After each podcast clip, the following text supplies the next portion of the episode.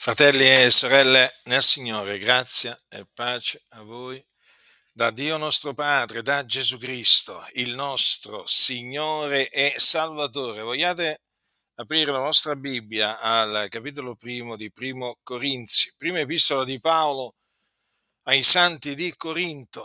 Leggerò alcuni versetti a partire dal versetto decimo capitolo primo dunque di Primo Corinzi. Ora fratelli, v'esorto per il nome del nostro Signore Gesù Cristo ad avere tutti un medesimo parlare e a non avere divisioni fra voi, ma a stare perfettamente uniti in una medesima mente, in un medesimo sentire. Perché, fratelli miei, mi è stato riferito intorno a voi da quei di casa Chloe, che vi sono fra voi delle contese, voglio dire che ciascuno di voi dice io sono di Paolo, io d'Apollo, io di Cefa e io di Cristo. Cristo egli diviso, Paolo egli stato crocifisso per voi o siete voi stati battezzati nel nome di Paolo? Io ringrazio Dio che non ho battezzato alcun di voi, salvo Crispo e Gaio, così che nessuno può dire che foste battezzati nel mio nome. Ho battezzato anche la famiglia di Stefana del resto non so se ho battezzato alcun altro. Perché Cristo non mi ha mandato a battezzare, ma ad evangelizzare, non con sapienza di parola, affinché la croce di Cristo non sia resa vana. Poiché la parola della croce è pazzia per quelli che periscono, ma per noi che siamo sulla via della salvazione è la potenza di Dio poiché gli è scritto io farò perire la sapienza dei savi e annienterò l'intelligenza degli intelligenti. Dov'è il savio? Dov'è lo scriba? Dov'è il disputatore di questo secolo? Il Dio non è gli resa pazza la sapienza di questo mondo, poiché visto che nella sapienza di Dio il mondo non ha conosciuto Dio con la propria sapienza, è piaciuto a Dio di salvare i credenti mediante la pazzia della predicazione, poiché i giudei chiedono dei miracoli e i greci cercano sapienza, ma noi predichiamo Cristo crocifisso, che per i giudei è scandalo e per i gentili pazzia, ma per quelli quali sono chiamati, tanto giudei quanto greci, predichiamo Cristo, potenza di Dio e sapienza di Dio, poiché la pazzia di Dio è più savia degli uomini e la debolezza di Dio è più forte degli uomini. Infatti, fratelli, guardate la vostra vocazione, non ci sono fra, tra voi molti savi secondo la carne, non molti potenti, non molti nobili, ma Dio ha scelto le cose pazze del mondo per svergognare i savi, e Dio ha scelto le cose deboli del mondo per svergognare le forti. E Dio ha scelto le cose ignobili del mondo e le cose sprezzate, anzi le cose che non sono, per ridurre al niente le cose che sono affinché nessuna carne si glori nel cospetto di Dio. E a lui voi dovete essere in Cristo Gesù, il quale ci è stato fatto da Dio sapienza e giustizia e santificazione e redenzione, affinché, come è scritto, chi si gloria, si glori nel Signore. Dunque nella chiesa di Corinto erano sorte delle divisioni, delle contese, che sono opera della carne, sia ben inteso questo, che Paolo condannò Paolo aveva eh, sentito infatti eh, da quei di casa Chloe che in seno alla chiesa di Corinto, che lui appunto aveva fondato anni prima, erano sorte delle contese. E dunque Paolo scrisse loro per ammonirli eh, affinché avessero un medesimo parlare, affinché non fossero divisi fra loro, affinché fossero perfettamente eh, uniti in una medesima mente, in un medesimo sentire, perché questa è la volontà di Dio, che, di Dio, che noi abbiamo un, una medesima mente, un medesimo sentire, come anche un medesimo, un medesimo parlare. Ma nella chiesa di Corinto questo era venuto a mancare, allora eh, l'Apostolo Paolo eh, li, eh, li ammonì e eh, diciamo che in questa, in questa ammonizione, appunto, lui ricorda loro che non aveva eh, battezzato alcuno di loro, salvo Crispo e Gaio, ed anche ehm, la famiglia di Stefana. A questo punto, a questo punto Paolo eh, dice loro questo, Cristo non mi ha mandato a battezzare, ma ad evangelizzare, quindi ad annunziare l'Evangelo. L'Evangelo, perché evangelizzare significa praticamente trasmettere l'Evangelo, portare l'Evangelo. Oggi c'è una idea di evangelizzare o dell'evangelizzazione che è totalmente estranea appunto alla parola del Signore, perché molti pensano che evangelizzare significa andare in giro a dire alle persone Gesù ti ama, Dio ti ama, un piano per te, è interessato a te, vuole risolvere i problemi della tua vita, ti vuole dare una speranza, ma questo non significa evangelizzare, questo non significa annunziare l'Evangelo, perché l'Evangelo è la buona novella che Gesù di Nazareth è il Cristo che è morto per i nostri peccati, secondo le scritture, che fu seppellito, che risuscitò il terzo giorno, secondo le scritture, che apparve ai testimoni che erano stati innanzi scelti da Dio. Infatti Paolo ricorderà ai, ai Corinti proprio l'Evangelo che gli aveva annunziato e glielo ricorderà verso la fine di questa epistola. Dunque Paolo era stato mandato da Cristo ad evangelizzare, ad annunziare l'Evangelo. Come predicheranno se non sono mandati? Questo è sempre qualcosa da tenere presente, fratelli. Infatti, chi, che, chi sono coloro che appunto predicano l'Evangelo? Coloro che vengono mandati dal Signore. È scritto chiaramente, come predicheranno se non sono mandati? Allora Paolo era stato mandato mandato dal Signore a predicare l'Evangelo. E lui dice, non con sapienza di parola, affinché la croce di Cristo non sia resa vana. Perché dice queste parole? Perché la sapienza di parola ha questo potere di eh, svuotare eh, della sua potenza la croce di Cristo.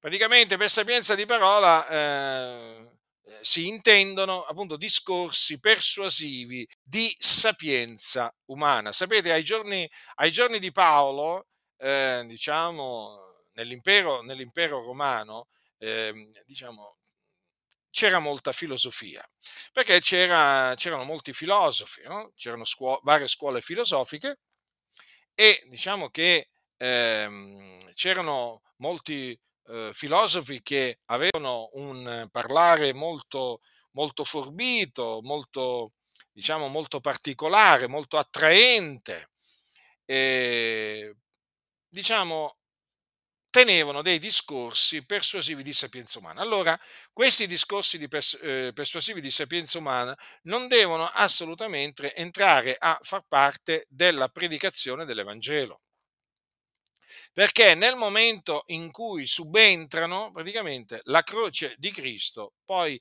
viene spogliata della sua potenza, viene annullata. Guardate che le parole di Paolo sono un monito continuo. Eh, affinché quelli che evangelizzano non lo facciano con sapienza di parola, ma con ogni franchezza, con la sapienza che viene da Dio.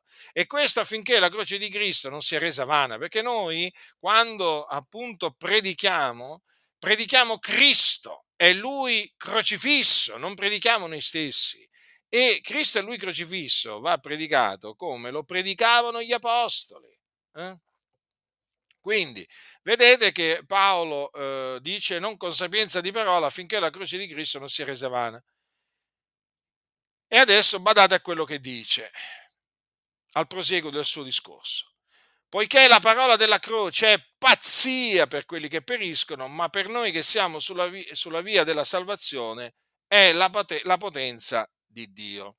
Allora, noi naturalmente che siamo eh, da Dio, eh, per la grazia di Dio, siamo sulla via della salvezza. Eh, ma c'è un'altra via che è la via della perdizione.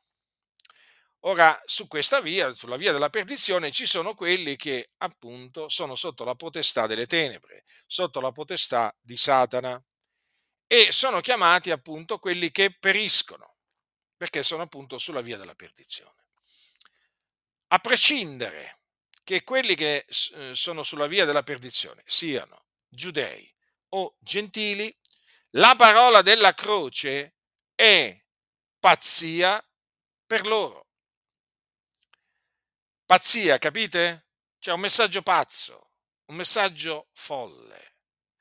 Quando infatti costoro sentono annunziare Cristo e Lui crocifisso, cominciano appunto a eh, sbavare dalla rabbia, diciamo così, il sangue gli va al cervello, si infuriano e eh, cominciano a contrastare contraddire le cose che vengono dette, perché reputano la parola della croce una pazzia.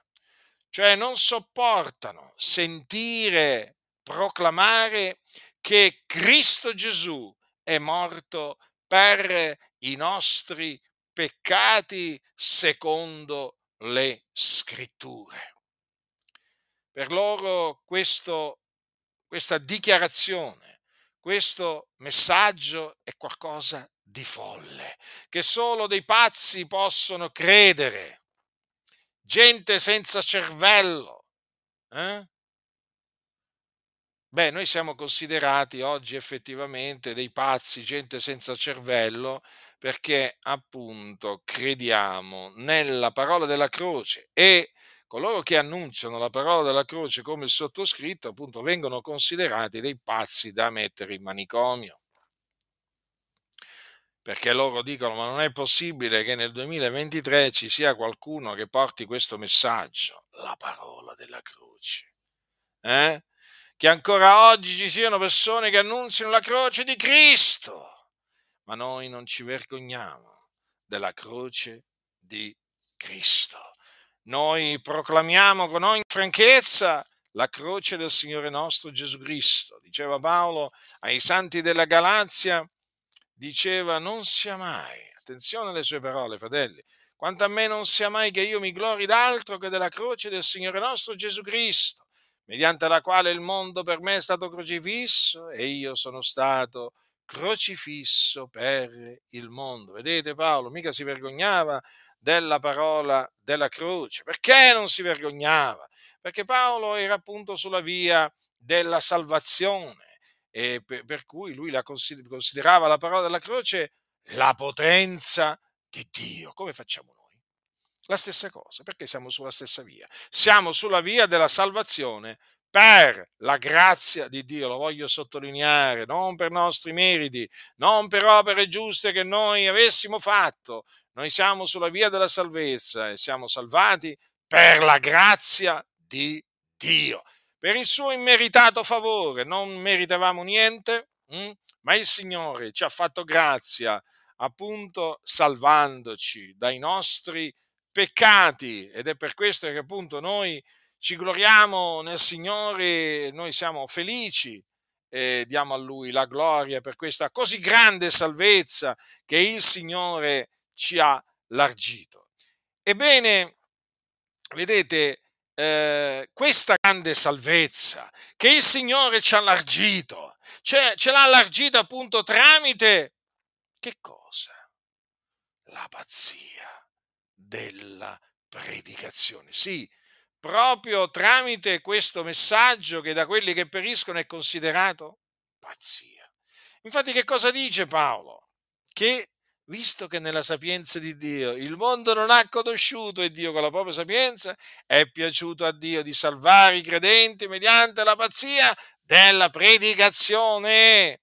Quindi la salvezza, la salvezza che si ottiene mediante la fede si ottiene mediante la pazzia della predicazione, ossia si ottiene credendo nella parola della croce. Vedete cosa il Signore ha fatto, fratelli? Eh? Guardate che questo è il modo d'agire di Dio, modo glorioso, eh, diciamo, di agire di Dio, meraviglioso, che toglie all'uomo ogni vanto, ogni possibilità di, di vantarsi, perché il Signore appunto ha preso la croce di Cristo. Sì, la croce di Cristo, la croce sulla quale Cristo morì, mh? Hm, sulla quale Cristo portò i nostri peccati, perché egli portò i nostri peccati nel suo corpo sul legno. Ecco che cosa ha fatto il Signore. Ha preso la croce eh? e mediante la parola della croce ci ha salvati. Noi non siamo stati salvati tramite, diciamo, un messaggio filosofico, uno di un famoso filosofo del passato, eh? E manco del presente. Noi siamo stati salvati mediante la pazzia della predicazione. E io veramente mi vanto di essere stato chiamato da Dio a predicare la parola della croce. Non c'è un messaggio più potente, non c'è un messaggio migliore, non c'è un messaggio più bello, non c'è, non c'è, non c'è la parola della croce, fratelli nel Signore. Ah, quanto è preziosa la parola della croce, questa parola che è considerata pazzia. Eh? Dagli, da chi però? Appunto dagli increduli, siano essi giudei che gentili.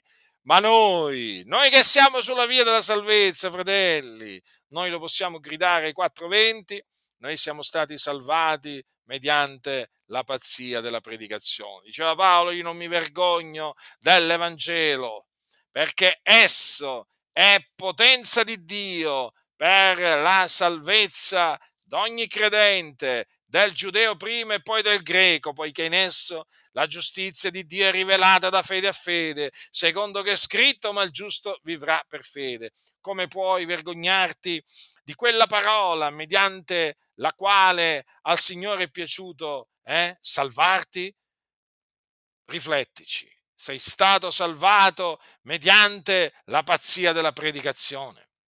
Ecco perché appunto non ci vergogniamo della, della parola della croce, perché noi abbiamo proprio gustato, abbiamo ottenuto la salvezza proprio mediante la pazzia della predicazione. Eh, lo so, ci sono quelli appunto che invece si vergognano, parlo di chiese, eh?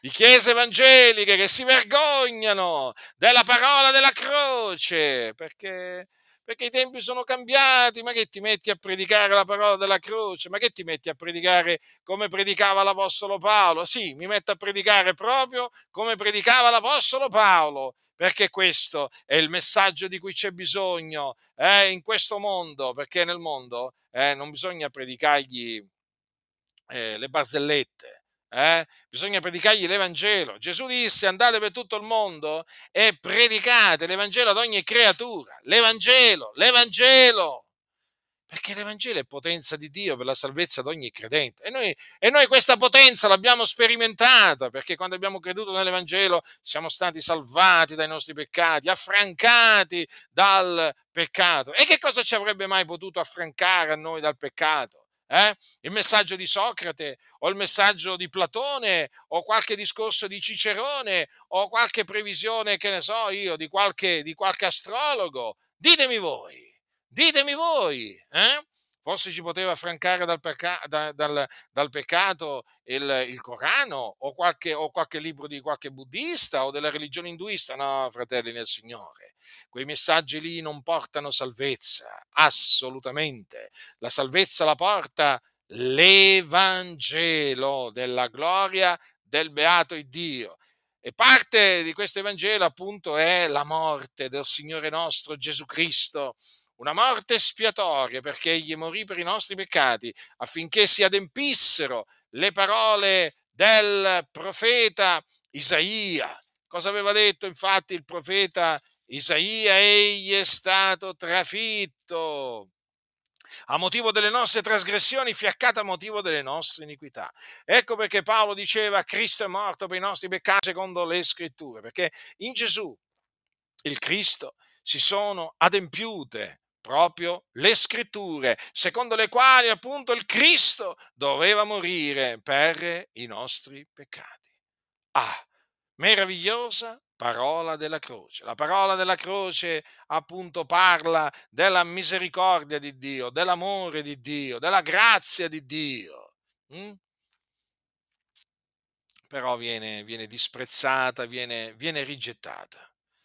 Viene rigettata perché i giudei chiedono dei miracoli e i greci cercano sapienza.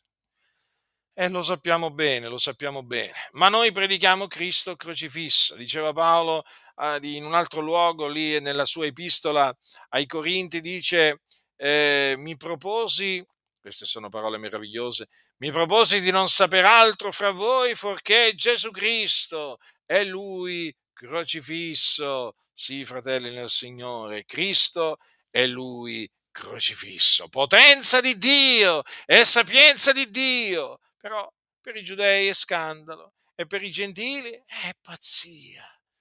I giudei, infatti, vi ricordate quando sentivano predicare l'Evangelo all'Apostolo Paolo? Che cosa succedeva? Si arrabbiavano, si infuriavano, cominciavano a bestemmiare, a contrastare, a contraddire, perché per loro era uno scandalo sentire, eh, diciamo, dire che questo uomo di nome Gesù eh, era stato messo in croce eh, per i nostri peccati, che si era caricato dei nostri peccati nel suo corpo eh, e che appunto mediante il suo sacrificio aveva annullato il peccato affine di liberarci dal peccato. Ebbene, sebbene l'Apostolo Paolo dimostrasse ciò con le scritture profetiche, i giudei gridavano allo scandalo eh?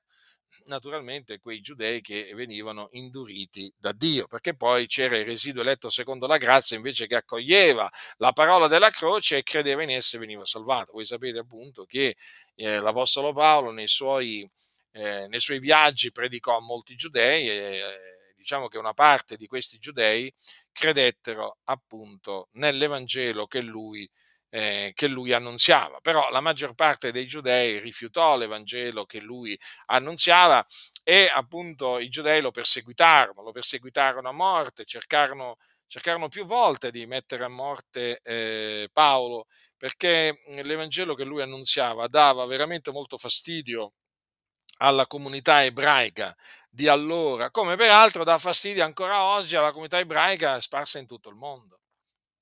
Ancora oggi eh, per i giudei eh, Cristo e lui crocifisso è uno, uno scandalo.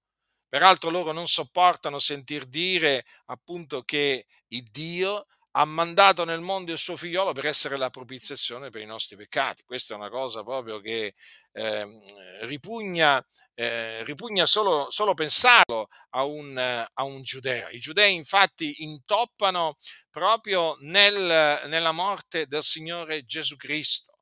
Quello è appunto il punto su cui intoppano. Per loro è inconcepibile, è inconcepibile e guardate che ancora oggi è la stessa cosa. I giudei sono scandalizzati, rimangono scandalizzati nel sentire predicare la parola della croce, esattamente come rimanevano scandalizzati ai giorni degli apostoli. Ecco perché oggi molte chiese non predicano la parola della croce per non scandalizzare i giudei, per farseli amici, per camminare assieme a loro, per non avere noie. Eh, eh sì, perché se predicassero la parola della croce comincerebbero a avere delle noie, o meglio delle persecuzioni in qualche forma, perché poi dovrebbero anche dire che i giudei hanno ucciso il Signore Gesù e oggi dire questa cosa praticamente equivale a essere etichettato antisemita. Mm? Ma la verità è questa, eh, i giudei uccisero il eh, Signore eh, Gesù. Comunque faceva parte tutto del, del, piano di Dio, si dovevano adempiere le scritture e quindi quando venne la pienezza dei tempi, appunto, eh, Gesù fu odiato dal, dal, mondo e poi appunto i giudei lo arrestarono, lo condannarono a morte, lo dettero in mano di Ponzio Pilato, il governatore della Giudea, affinché fosse, fosse crocifisso. Insomma, questo faceva parte del piano di Dio. Non è che stiamo giustificando i giudei, però stiamo dicendo che comunque sia il loro odio verso, verso Gesù, la loro persecuzione verso Gesù, il fatto che lo uccisero, eh, faceva parte del piano, del piano di Dio, perché Dio così aveva innanzi stabilito. Però chiaramente loro questa cosa eh, la ritengono appunto eh, uno scandalo, proprio uno scandalo. E i gentili pazzia, no? i gentili pazzia, infatti se voi parlate con tante, parlando con tante persone che non sono eh, giudei di nascita, eh, annunziando loro la parola della croce, vi renderete conto come appunto sia una parola che è considerata veramente pazzia. E di fatti ecco perché poi venite considerati dei pazzi, no? Tipica espressione, sei, sei un pazzo da legare, tu sei da ricovero, tutte queste espressioni appunto per dirti ma guarda che veramente a te il cervello non funziona, ma proprio non funziona per niente. Hm? E perché? Perché il cervello non ci funzionerebbe a noi? Perché noi crediamo che Cristo è morto per i nostri peccati secondo le scritture. Ma a Dio è piaciuto di salvare i credenti mediante la pazzia della predicazione. Io mi fido io mi fido di quello che dice Dio e di quello che fa Dio. E quindi io stesso sono stato salvato mediante la pazzia della predicazione e quindi sono felice appunto di essere dichiarato pazzo dai gentili, mm, dai gentili, sì, sì, sì, pazzo naturalmente a cagione di Cristo. Ma per quelli quali sono chiamati, tanto giudei quanto greci, predichiamo Cristo, potenza di Dio e sapienza di Dio. Ecco dunque che cosa predichiamo, fratelli. Mm? Sì, lasciate che parlino di scandalo, lasciate che parlino appunto di pazzia, ma noi, fratelli, predichiamo Cristo, potenza di Dio e sapienza di Dio il messaggio, fratelli, la parola della croce è veramente potenza di Dio, ma anche sapienza di Dio, perché nella, nella, morte del Signore, nella morte del Signore Gesù Cristo, nella morte espiatoria del Signore Gesù Cristo, noi vediamo proprio la sapienza di Dio. Sì, fratelli, la sapienza di Dio.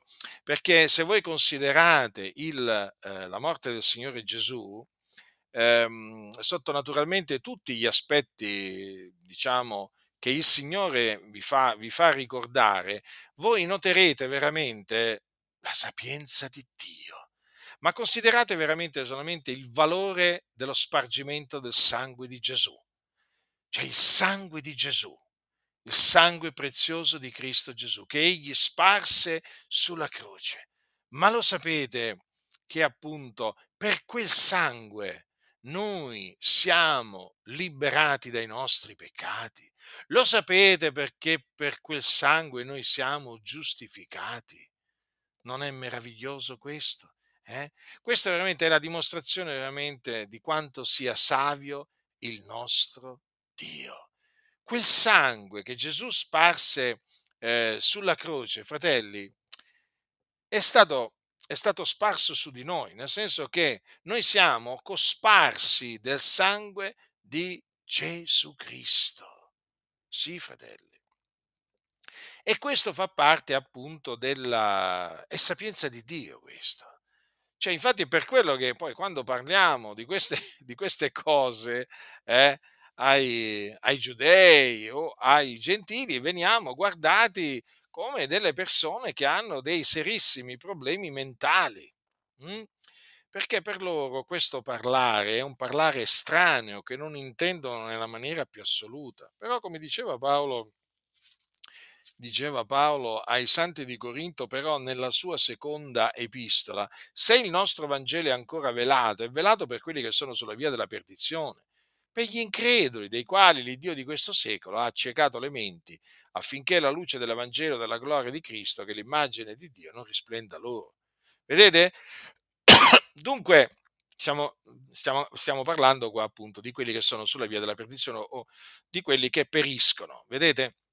Per loro il Vangelo è, è velato, è velato ma è velato perché l'Iddio di questo secolo ha ciecato le menti di queste persone. Eh, avendo le menti accecate, loro non possono vedere la luce. Non possono vedere la luce dell'Evangelo.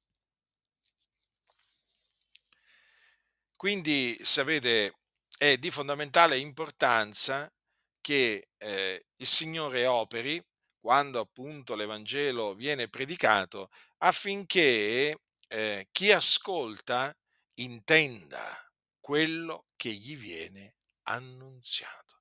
C'è bisogno dunque che il Signore apra il cuore a chi ascolta l'Evangelo. Eh? Non che chi ascolta l'Evangelo apri il, cuore al, apri il cuore al Signore, no, c'è bisogno che il Signore apra il cuore a chi ascolta l'Evangelo, come avvenne nel caso di Lidia di Filippi, no? secondo che è scritto il Signore le aprì il cuore per renderla attenta alle cose dette da Paolo. Vi ricordate quali erano queste cose dette da Paolo? Erano l'Evangelo. Dunque c'è bisogno di questa opera affinché appunto la luce dell'Evangelo risplenda eh, su chi eh, ascolta l'Evangelo. E noi infatti lo possiamo testimoniare. Il Signore ha operato in noi, aprendo il nostro cuore, affinché veramente la luce dell'Evangelo risplendesse su di noi. E difatti noi oggi siamo nella luce, per grazia di Dio. Eh? Siamo nel regno del figliuolo di Dio, dove c'è la luce. Mm? Dalle tenebre siamo stati strappati dalle tenebre, siamo stati trasportati eh, proprio eh, nel regno di Dio, dove c'è una luce meravigliosa, meravigliosa, ma questa luce la possono vedere solamente coloro che sono stati illuminati. E noi appunto per la grazia di Dio, fratelli, siamo stati illuminati e siamo tuttora illuminati per sempre la grazia di Dio. Dunque, per quelli quali sono chiamati tanto giudei quanto greci, predichiamo Cristo, potenza di Dio e sapienza di Dio. Infatti ci sono anche dei nostri fratelli tra i giudei, solamente tra i gentili, e quando ci sentono predicare l'Evangelo, loro si rallegrano, si rallegrano perché sentono appunto predicare l'Evangelo, hanno creduto infatti anche loro nell'Evangelo e quindi sono di un medesimo sentire con noi, di un medesimo parlare si rallegrano. E noi, a noi fa piacere quando appunto eh, dei fratelli, delle, delle sorelle hm, ci fanno sapere che si rallegrano nel sentirci predicare, predicare l'Evangelo. Io provo sempre grande gioia, anche riconoscenza nei confronti di Dio. Eh? D'altronde il Signore mi ha chiamato a questo e io ubbidisco alla sua,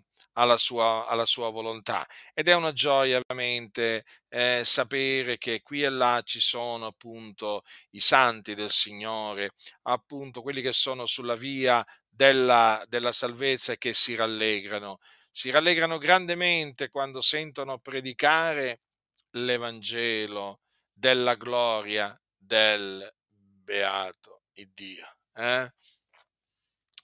La pazzia di Dio. Eh? La pazzia di Dio però che è più savia degli uomini, eh? la debolezza di Dio che è più forte degli uomini. Ecco che cosa noi, che cosa noi predichiamo. Mm?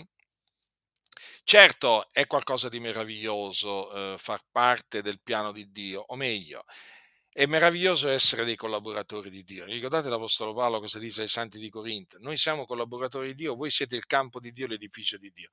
Vedete, fratelli, è una, è una grazia essere veramente stati stabiliti da Dio eh, collaboratori suoi. Eh?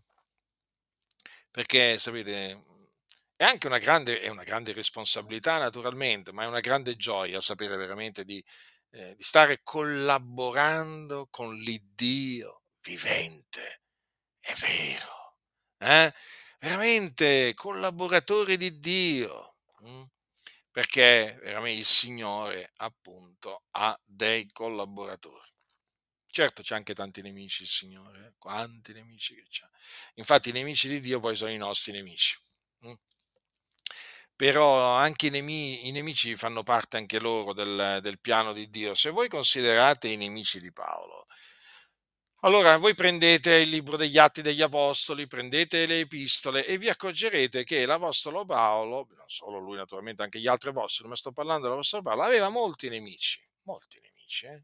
ma tanti. Eh? Allora se voi considerate eh, l'opera dei nemici di Paolo contro Paolo, mh, poi alla fine, se voi la studiate bene, tutta questa, diciamo, la, la vita di Paolo, se la studiate bene, vi accorgerete di questo, che il Signore ha convertito il male che hanno fatto a Paolo, eh, giudei o gentili, l'ha convertito in bene. È così. E noi pensate che ancora oggi di questo bene eh, noi beneficiamo.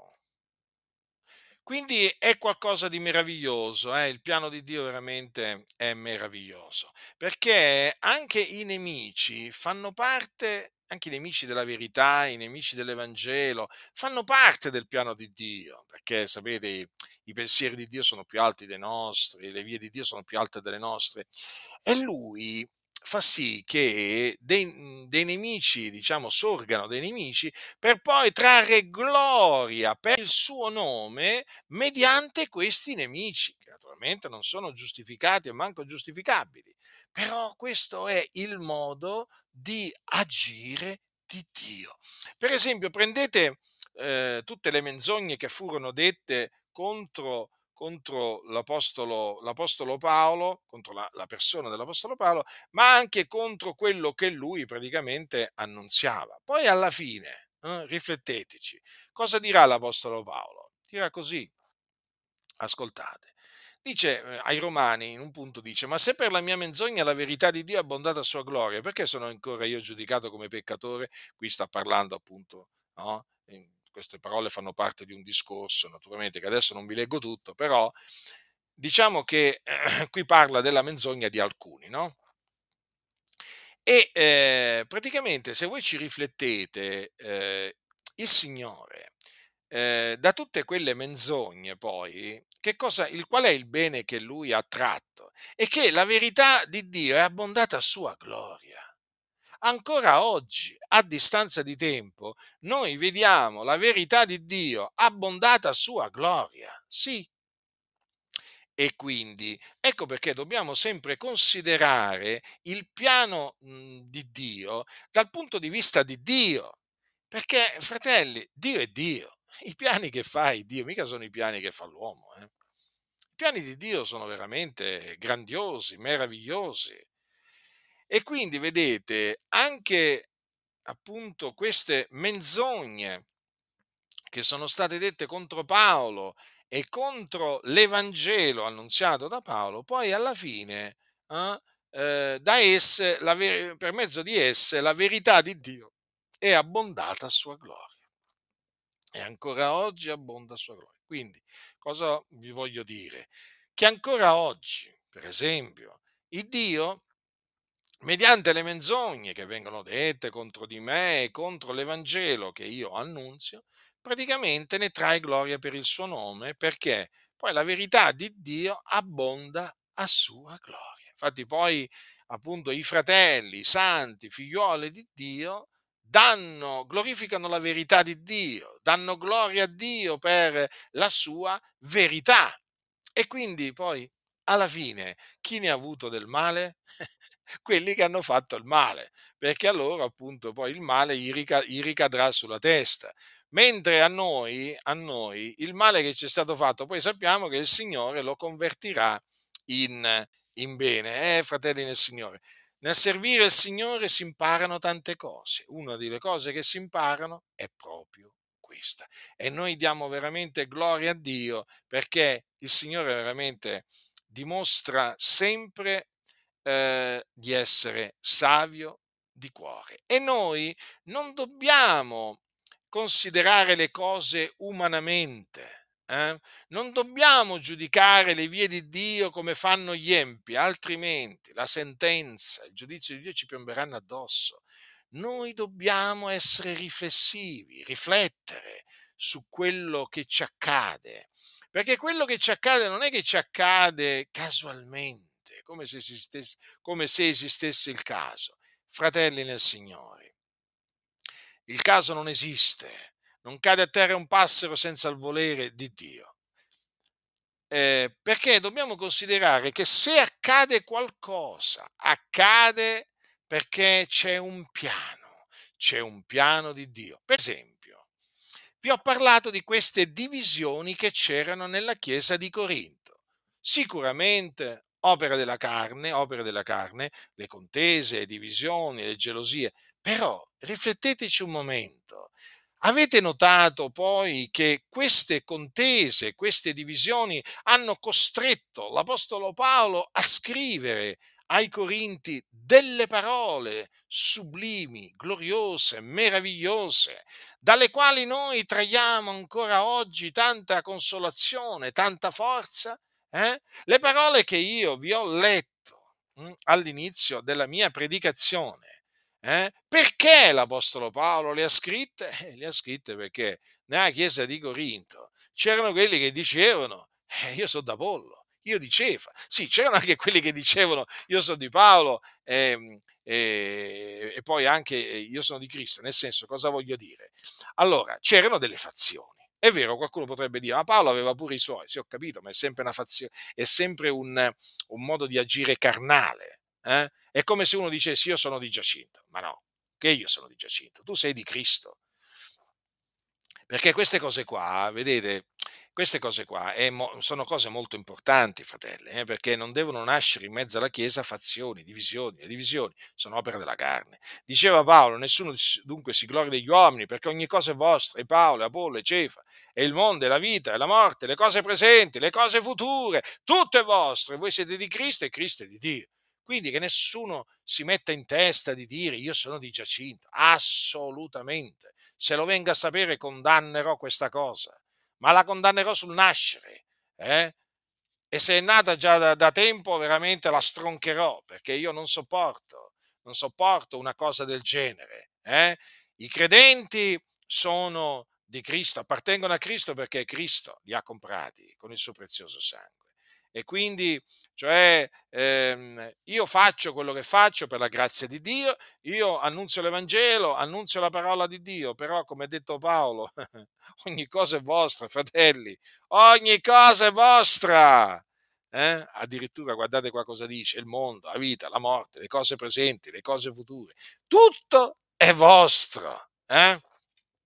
Come qualcuno dirà, ma veramente? Sì, sì, veramente anche la vita eterna. Ma certo, pure la vita eterna. Ma mi è stato detto che è la paga della, no, della nostra condotta che poi il Signore ci darà. Chi te l'ha detto?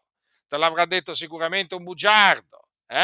La Sacra Scrittura afferma che il dono di Dio è la vita eterna in Cristo Gesù nostro Signore. Fidati di quello che sta scritto, rigetta le menzogne dei bugiardi eh, che ti vogliono veramente portare a scadere dalla grazia. Tutto è vostro, fratelli nel Signore, le cose presenti e le cose future. Quindi la vita eterna non te la devi guadagnare, eh? come se fosse stata messa in vendita e te la devi, e te la devi guadagnare. La vita eterna è il dono di Dio in Cristo Gesù che noi abbiamo nel, appunto nel figliolo di Dio. Chi ha il figliolo ha la vita, chi non ha il figliolo non ha la vita. E allora, fratelli, vedete, vi stavo dicendo, guardate il Signore appunto eh, il bene che ha tratto alla fine eh, da quelle opere della carne che c'erano in seno alla Chiesa di Corinto. Ecco perché, fratelli, appunto, quando eh, vediamo sorgere dei nemici, quando vediamo sorgere delle divisioni, delle sette, dobbiamo rimanere calmi fiduciosi nel Signore, eh? perché vedrete che il Signore poi eh, eh, da quelle opere della carne saprà trarne del bene hm? e la verità di Dio abbonderà a sua gloria. Eh? Ancora oggi, quando veramente eh, nel mondo viene predicato su queste parole dell'Apostolo Paolo eh, ai Corinzi, eh, chie- le chiese vengono, vengono fortificate, eh, vengono consolate, eh, insomma, la Chiesa ancora oggi ne riceve del bene.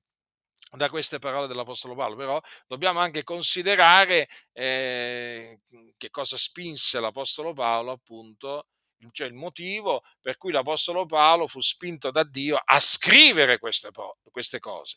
Perché vedete, anche quando per esempio l'Apostolo Paolo scrisse ai Galati, eh? perché scrisse ai Galati?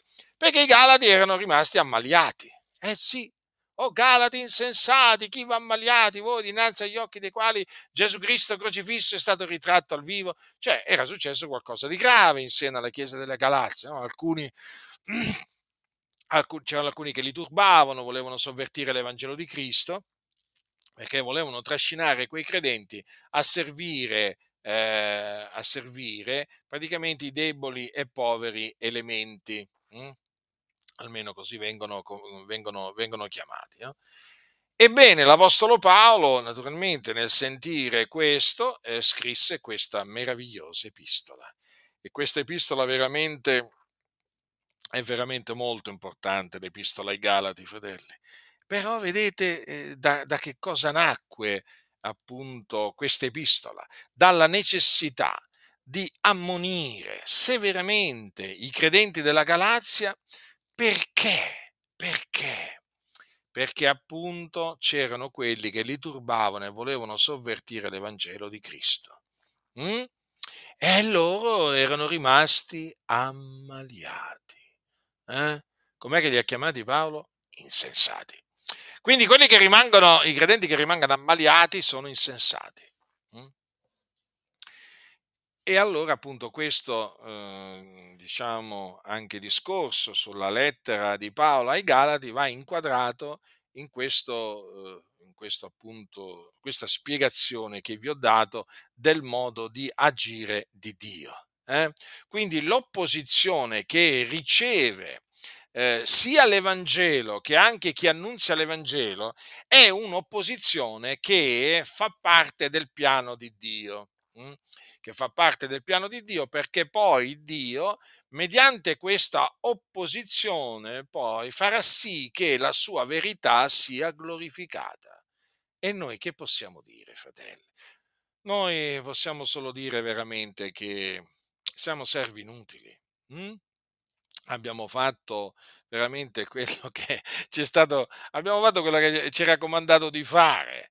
Eh? E il Signore ci ha onorati, ci ha onorati e il Signore ci ha confermati e il Signore ha tratto gloria per il suo nome. E dunque vedete, fratelli, come appunto dobbiamo considerare eh, le, eh, le avversità che, eh, o comunque anche gli avversari, sia gli avversari che le avversità. D'altronde Dio crea l'avversità e quando crea l'avversità, ricordatevi, se c'è l'avversità ci sono anche gli avversari.